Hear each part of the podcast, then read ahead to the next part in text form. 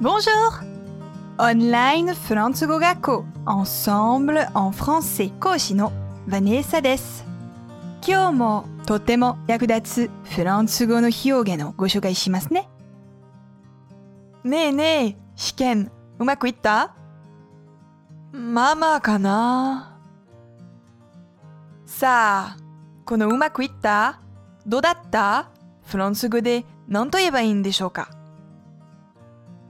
Ça s'est bien passé Ça s'est bien passé Ça s'est bien passé Ça s'est bien passé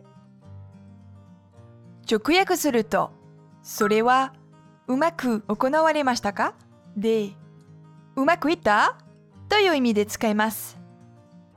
試験の後やバカンスの後などに使える便利な表現ですので、まるっと覚えてしまいましょう。さて、もっとフランス語を勉強したいという方は、Ensemble のレッスンでお待ちしています。